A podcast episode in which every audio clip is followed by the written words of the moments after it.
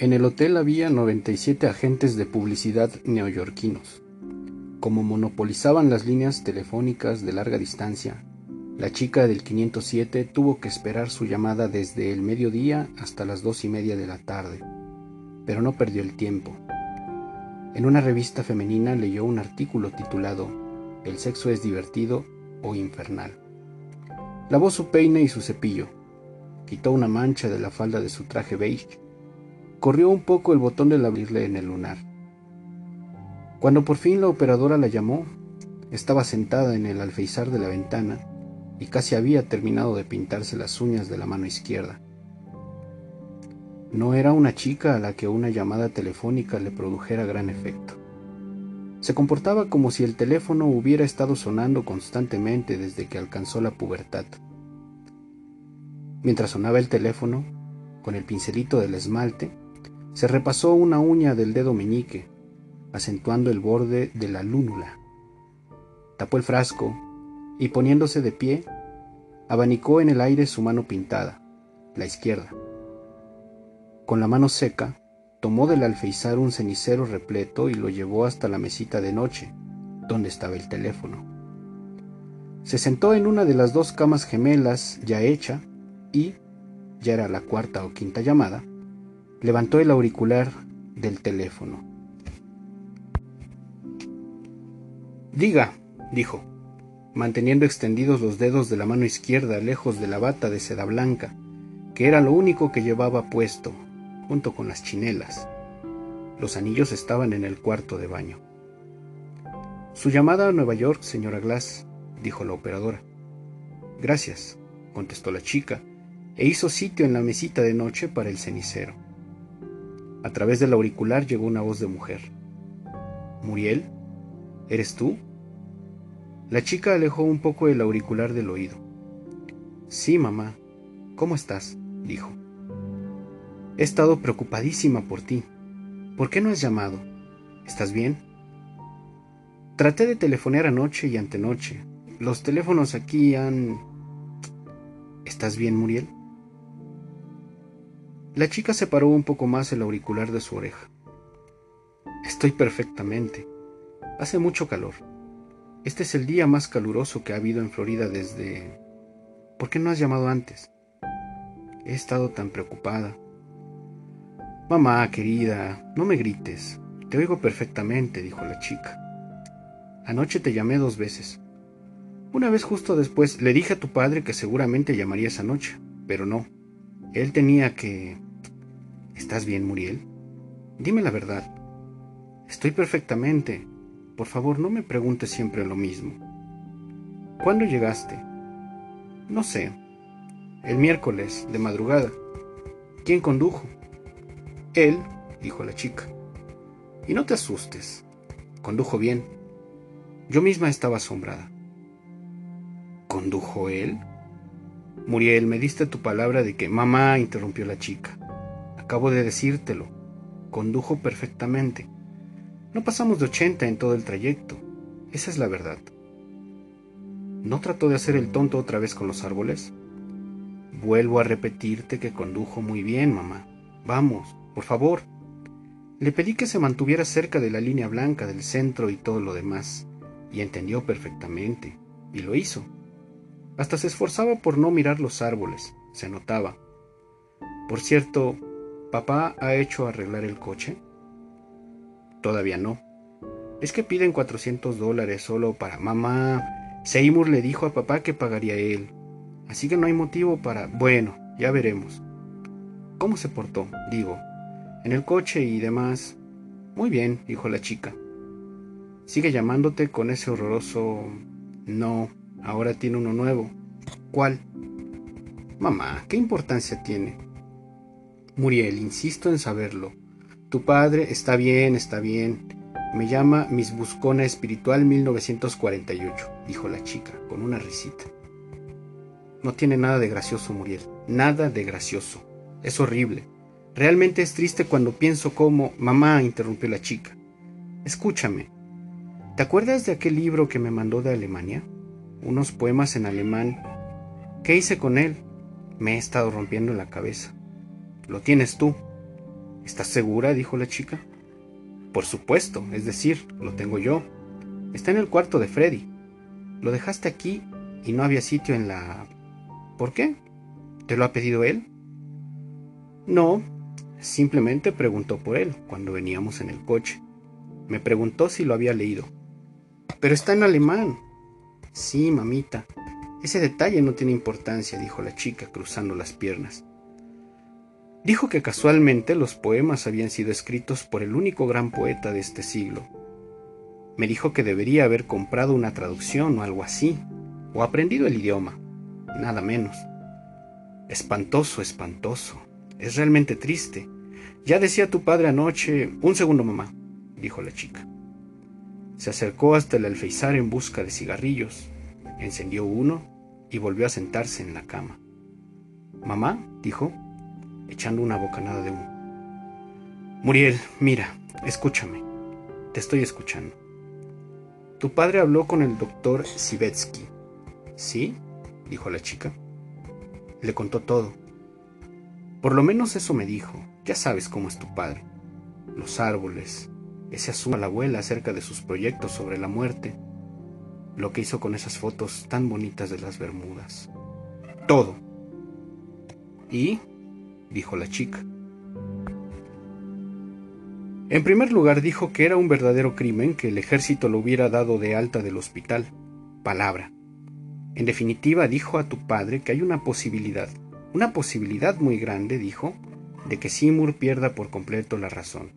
Te lo juro. Aquí en el hotel hay un psiquiatra, dijo la chica. ¿Quién? ¿Cómo se llama? No sé, O algo así. Dicen que es un psiquiatra muy bueno. Nunca lo he oído nombrar. De todos modos, dicen que es muy bueno. Muriel, por favor, no seas inconsciente.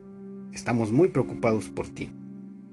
Lo cierto es que anoche tu padre estuvo a punto de enviarte un telegrama para que volvieras inmediatamente a casa. Por ahora no pienso volver, mamá, así que tómalo con calma. Muriel, te doy mi palabra. El doctor Sivetsky ha dicho que Simur podía perder por completo la mamá. Acabo de llegar. Hace años que no me tomo vacaciones y no pienso meter todo en la maleta y volver a casa porque sí, dijo la chica.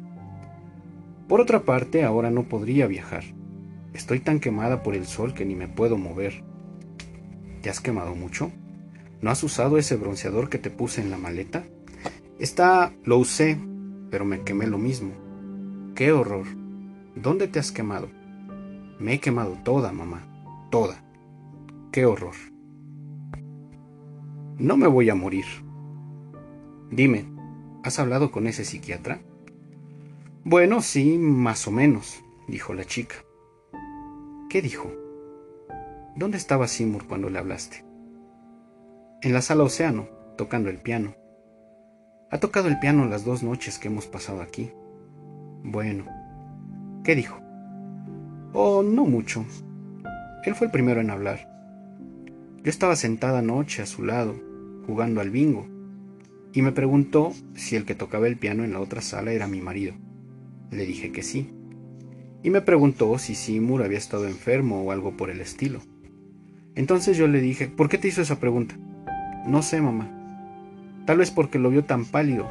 Y yo qué sé, dijo la chica. La cuestión es que, después de jugar al bingo, él y su mujer me invitaron a tomar una copa, y yo acepté. La mujer es espantosa. ¿Te acuerdas de aquel vestido de noche tan horrible que vimos en el escaparate Bonwit? Aquel vestido que tú dijiste que para llevarlo había que tener un pequeño, pequeñísimo. ¿El verde? Lo llevaba puesto. Con unas cadenas. Se pasó el rato preguntándome si Seymour era pariente de la Susan Glass, que tiene una tienda en la avenida Madison, la mercería. ¿Pero qué dijo el médico? Ah, sí, bueno, en realidad no dijo mucho, ¿sabes? Estábamos en el bar, había mucho barullo. Sí, pero le... ¿Le dijiste lo que trató de hacer con el sillón de la abuela? No, mamá, no entré en detalles, dijo la chica. Seguramente podré hablar con él de nuevo. Se pasa todo el día en el bar. No dijo si había alguna posibilidad de que pudiera ponerse ya sabes, raro o algo así, de que pudiera hacerte algo. En realidad no, dijo la chica. Necesita conocer más detalles, mamá. Tienen que saber todo sobre la infancia de uno, todas esas cosas. Ya te digo, había tanto ruido que apenas podíamos hablar. En fin, ¿y tu abrigo azul? Bien, le subí un poco las sombreras. ¿Cómo es la ropa de este año? Terrible, pero preciosa, con lentejuelas por todos lados. ¿Y tu habitación? Está bien, pero nada más que eso. No pudimos conseguir la habitación que nos daban antes de la guerra, dijo la chica. Este año la gente es espantosa. Tendrías que ver los que se sientan al lado nuestro en el comedor. Parece que hubieran venido en un camión. Bueno, en todas partes es igual. ¿Y tu vestido de baile? Demasiado largo. Te dije que era demasiado largo. Muriel, te lo voy a preguntar una vez más. ¿En serio todo va bien? Sí, mamá, dijo la chica por enésima vez. ¿Y no quieres volver a casa? No, mamá. Tu padre dijo anoche que estaría encantado de pagarte el viaje si quisieras irte sola a algún lado y pensarlo bien. Podrías hacer un hermoso crucero. Los dos pensamos, no, gracias, dijo la chica, y descruzó las piernas. Mamá, esta llamada va a costar una fortuna. Cuando pienso cómo estuviste esperando a ese muchacho durante toda la guerra, quiero decir, cuando una piensa en esas esposas alocadas que... Mamá, dijo la chica, colguemos. Seymour puede llegar en cualquier momento. ¿Dónde está? En la playa. ¿En la playa? ¿Solo? ¿Se porta bien en la playa? Mamá, dijo la chica, hablas de él como si fuera un loco furioso. No he dicho nada de eso, Muriel. Bueno, esa es la impresión que das. Mira, todo lo que hace es estar tendido en la arena. Ni siquiera se quita el albornoz. ¿Que no se quita el albornoz? ¿Por qué no? No lo sé. Tal vez porque tiene la piel tan blanca. Dios mío, necesita tomar el sol. ¿Por qué no lo obligas? Lo conoces muy bien, dijo la chica y volvió a cruzar las piernas. Dice que no quiere tener un montón de imbéciles alrededor mirándole el tatuaje. Si no tiene ningún tatuaje. ¿O acaso se hizo tatuar cuando estaba en la guerra? No, mamá, no, querida, dijo la chica, y se puso de pie. Escúchame, a lo mejor te llamo otra vez mañana. Muriel, hazme caso. Sí, mamá, dijo la chica, cargando su peso sobre la pierna derecha. Llámame en cuanto haga o diga algo raro. Ya me entiendes, ¿me oyes? Mamá, no le tengo miedo a Simur. Muriel, quiero que me lo prometas. Bueno, te lo prometo. Adiós, mamá, dijo la chica. Besos a papá y colgó. Ver más vidrio, dijo Sybil Carpenter, que estaba alojada en el hotel con su madre. ¿Has visto más vidrio? Cariño, por favor, no sigas repitiendo eso. Vas a volver loca a mamaita. Estate quieta, por favor. La señora Carpenter untaba la espalda de Sybil con bronceador repartiéndolo sobre sus omóplatos, delicados como alas. Sibyl estaba precariamente sentada sobre una enorme y tensa pelota de playa, mirando el océano. Llevaba un traje de baño de color amarillo canario, de dos piezas, una de las cuales en realidad no necesitaría hasta dentro de nueve o diez años. No era más que un simple pañuelo de seda, una podía darse cuenta cuando se acercaba a mirarlo, dijo la mujer sentada en la hamaca contigua a la de la señora Carpenter. Ojalá supiera cómo lo anudó. Era una preciosidad.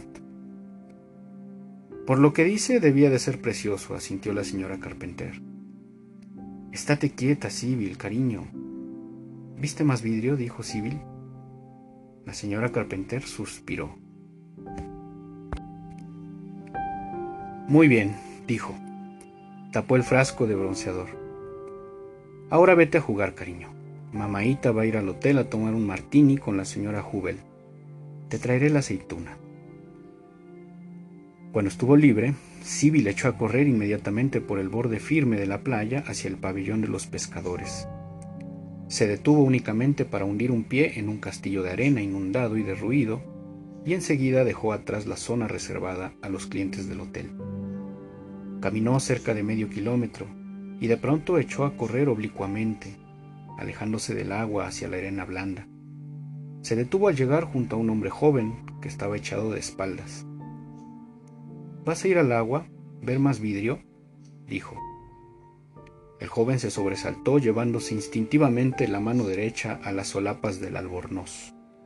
Se volvió boca abajo, dejando caer una toalla enrollada como una salchicha que tenía sobre los ojos, y miró de reojo a Sibyl. Ah, hola Sibyl. ¿Vas a ir al agua? Te esperaba, dijo el joven. ¿Qué hay de nuevo? ¿Qué? dijo Sibyl. ¿Qué hay de nuevo? ¿Qué programa tenemos? Mi papá llega mañana en un avión, dijo Sibyl, tirándole arena con el pie. No me tires arena a la cara, niña, dijo el joven, cogiendo con una mano el tobillo de Sibyl. Bueno, ya era hora de que tu papi llegara. Lo he estado esperando horas, horas. ¿Dónde está la señora? dijo Sibyl. ¿La señora? El joven hizo un movimiento, sacudiéndose la arena del pelo ralo. Es difícil saberlo, Sibyl. Puede estar en miles de lugares. En la peluquería, tiñéndose el pelo de color bisón, o en su habitación haciendo muñecos para los niños pobres. Se puso boca abajo, cerró los dos puños, apoyó uno encima del otro y acomodó el mentón sobre el de arriba. Pregúntame algo más, Sibyl, dijo. Llevas un bañador muy bonito. Si hay algo que me gusta, es un bañador azul. Sibyl lo miró asombrada y después contempló su prominente barriga. Es amarillo, dijo. Es amarillo. ¿En serio? Acércate un poco más. Sibyl dio un paso adelante. Tienes toda la razón del mundo. Qué tonto soy.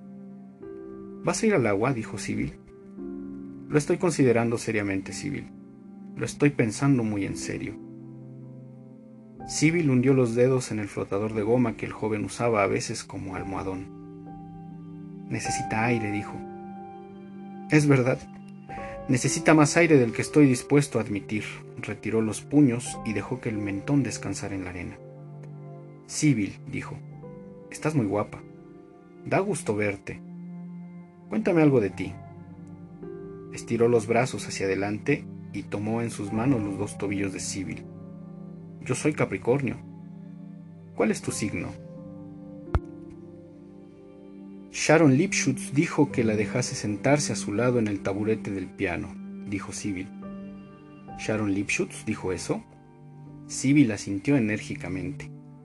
Le soltó los tobillos, encogió los brazos y apoyó la mejilla en el antebrazo derecho. Bueno, dijo, tú sabes cómo son esas cosas, Sibyl. Yo estaba sentado ahí tocando, y tú te habías perdido de vista totalmente y vino Sharon Lipschutz y se sentó a mi lado. No podía echarla de un empujón, ¿no es cierto? Sí que podías. Ah, no. No era posible, pero ¿sabes lo que hice? ¿Qué? Me imaginé que eras tú. Sibyl se agachó y empezó a cavar en la arena. Vayamos al agua, dijo. Bueno, replicó el joven. Creo que puedo hacerlo. La próxima vez échala de un empujón, dijo Sibyl. ¿Que eche a quién? A Sharon Lipschutz. Ah, Sharon Lipschutz, dijo él. Siempre ese nombre. Mezcla de recuerdos y deseos. De repente se puso de pie y miró al mar. Sibyl, dijo. Ya sé lo que podemos hacer. Intentaremos pescar un pez plátano. ¿Un qué? Un pez plátano, dijo, y desanudó el cinturón de su albornoz. Se lo quitó. Tenía los hombros blancos y estrechos. El traje de baño era azul eléctrico. Plegó el albornoz, primero a lo largo y después en tres dobleces. Desenrolló la toalla que se había puesto sobre los ojos. La tendió sobre la arena y puso encima el albornoz plegado. Se agachó, recogió el flotador y se lo puso bajo el brazo derecho. Luego, con la mano izquierda, tomó la de Sibyl. Los dos echaron a andar hacia el mar. Me imagino que ya habrás visto unos cuantos peces plátano, dijo el joven. Sibyl negó con la cabeza. ¿En serio que no? ¿Pero dónde vives entonces? No sé, dijo Sibyl. Claro que sabes. Tienes que saberlo. Sharon Lipschutz sabe dónde vive y solo tiene tres años y medio. Sibyl se detuvo y de un tirón soltó su mano de la de él. Recogió una concha y la observó con estudiado interés. Luego la tiró. Wood, Connecticut, dijo, y echó nuevamente a andar sacando la barriga. Wood, Connecticut, dijo el joven. ¿Eso por casualidad no está cerca de Wood, Connecticut? Sibyl lo miró. Ahí es donde vivo, dijo con impaciencia. Vivo en Wood, Connecticut. Se adelantó unos pasos, se cogió el pie izquierdo con la mano izquierda y dio dos o tres saltos. No puedes imaginarte cómo lo aclara todo eso, dijo él. Sibyl soltó el pie. ¿Has leído El negrito Sambo? dijo. Es gracioso que me preguntes eso, dijo él. Da la casualidad que acabé de leerlo anoche. Se inclinó y volvió a tomar la mano de Sibyl. ¿Qué te pareció? ¿Te acuerdas de los tigres que corrían todos alrededor de ese árbol? Creí que nunca iban a parar. Jamás vi tantos tigres. No eran más que seis, dijo Sibyl. Nada más que seis, dijo el joven. ¿Y dices, nada más? ¿Te gusta la cera? preguntó Sibyl. ¿Si me gusta qué? La cera. Mucho. ¿A ti no? Sibyl asintió con la cabeza. ¿Te gustan las aceitunas? Sí, las aceitunas y la cera. Nunca voy a ningún lado sin ellas. ¿Te gusta Sharon Lipschutz? preguntó Sibyl. Sí, sí me gusta. Lo que más me gusta de ella es que nunca hace cosas feas a los perritos en la sala del hotel. Por ejemplo, a ese bulldog enano de la señora canadiense. Te resultará difícil creerlo, pero hay algunas niñas que se divierten mucho pinchándolo con los palitos de los globos. Pero Sharon jamás. Nunca es mala ni grosera. Por eso la quiero tanto. Sibyl no dijo nada. Me gusta masticar velas, dijo ella por último. Ah, ¿y a quién no? dijo el joven mojándose los pies. Diablos, qué fría está. Dejó caer el flotador en el agua. No, espera un segundo, Sibyl. Espera que estemos un poquito más adentro. Avanzaron hasta que el agua llegó a la cintura de Sibyl. Entonces el joven la levantó y la puso boca abajo en el flotador. ¿Nunca usas gorro de baño ni nada de eso? preguntó él. No me sueltes, dijo Sibyl. Sujétame, ¿quieres? Señorita Carpenter, por favor, yo sé lo que estoy haciendo, dijo el joven. Ocúpate solo de ver si aparece un pez plátano. Hoy es un día perfecto para los peces plátano. No veo ninguno, dijo Sibyl. Es muy posible, sus costumbres son muy curiosas, muy curiosas. Sigue empujando el flotador. El agua le llegaba al pecho. Llevan una vida triste, dijo. ¿Sabes lo que hacen, Civil? Ella negó con la cabeza. Bueno, te lo explicaré. Entran en un pozo que está lleno de plátanos. Cuando entran parecen peces como todos los demás, pero una vez dentro se portan como cerdos, ¿sabes? He oído hablar de peces plátanos que han entrado nadando en pozos de plátanos. Después de eso engordan tanto que ya no pueden salir. No pasan por la puerta. No vayamos tan lejos, dijo Sibyl. ¿Y qué pasa después con ellos? ¿Qué pasa con quiénes? Con los peces plátano. Bueno, ¿te refieres a después de comer tantos plátanos que no pueden salir del pozo? Sí, dijo Sibyl. Mira, lamento decírtelo, Sibyl se mueren. ¿Por qué? preguntó Sibyl. Contraen fiebre platanífera, una enfermedad terrible. Ahí viene una ola, dijo Sibyl nerviosa. No le haremos caso. La mataremos con la indiferencia, dijo el joven, como dos engreídos. Tomó de los tobillos de Sibyl con ambas manos y empujó hacia adelante. El flotador levantó la proa por encima de la ola. El agua empapó los cabellos rubios de Sibyl pero sus gritos eran de puro placer. Cuando el flotador estuvo nuevamente inmóvil, se apartó de los ojos un mechón de pelo pegado, húmedo, y comentó, Acabo de ver uno. ¿Un qué, amor mío? Un pez plátano. No, por Dios, dijo el joven. ¿Tenía algún plátano en la boca? Sí, dijo Sibyl. ¿Seis? De pronto el joven tomó uno de los mojados pies de Sibyl que colgaban por el borde del flotador y le besó la planta. Eh, dijo el propietario del pie, volviéndose. ¿Cómo, eh? Ahora volvamos. ¿Ya te has divertido bastante? No. Lo siento, dijo, y empujó el flotador hacia la playa hasta que Sibyl descendió. El resto del camino lo llevó bajo el brazo. Adiós, dijo Sibyl, y salió corriendo hacia el hotel.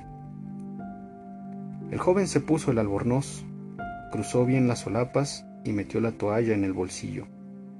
Recogió el flotador mojado y resbaladizo y se lo acomodó bajo el brazo.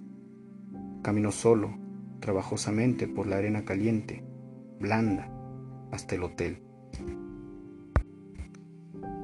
En el primer nivel de la planta baja del hotel, que los bañistas debían usar según instrucciones de la gerencia, entró con él en el ascensor una mujer con la nariz cubierta de pomada.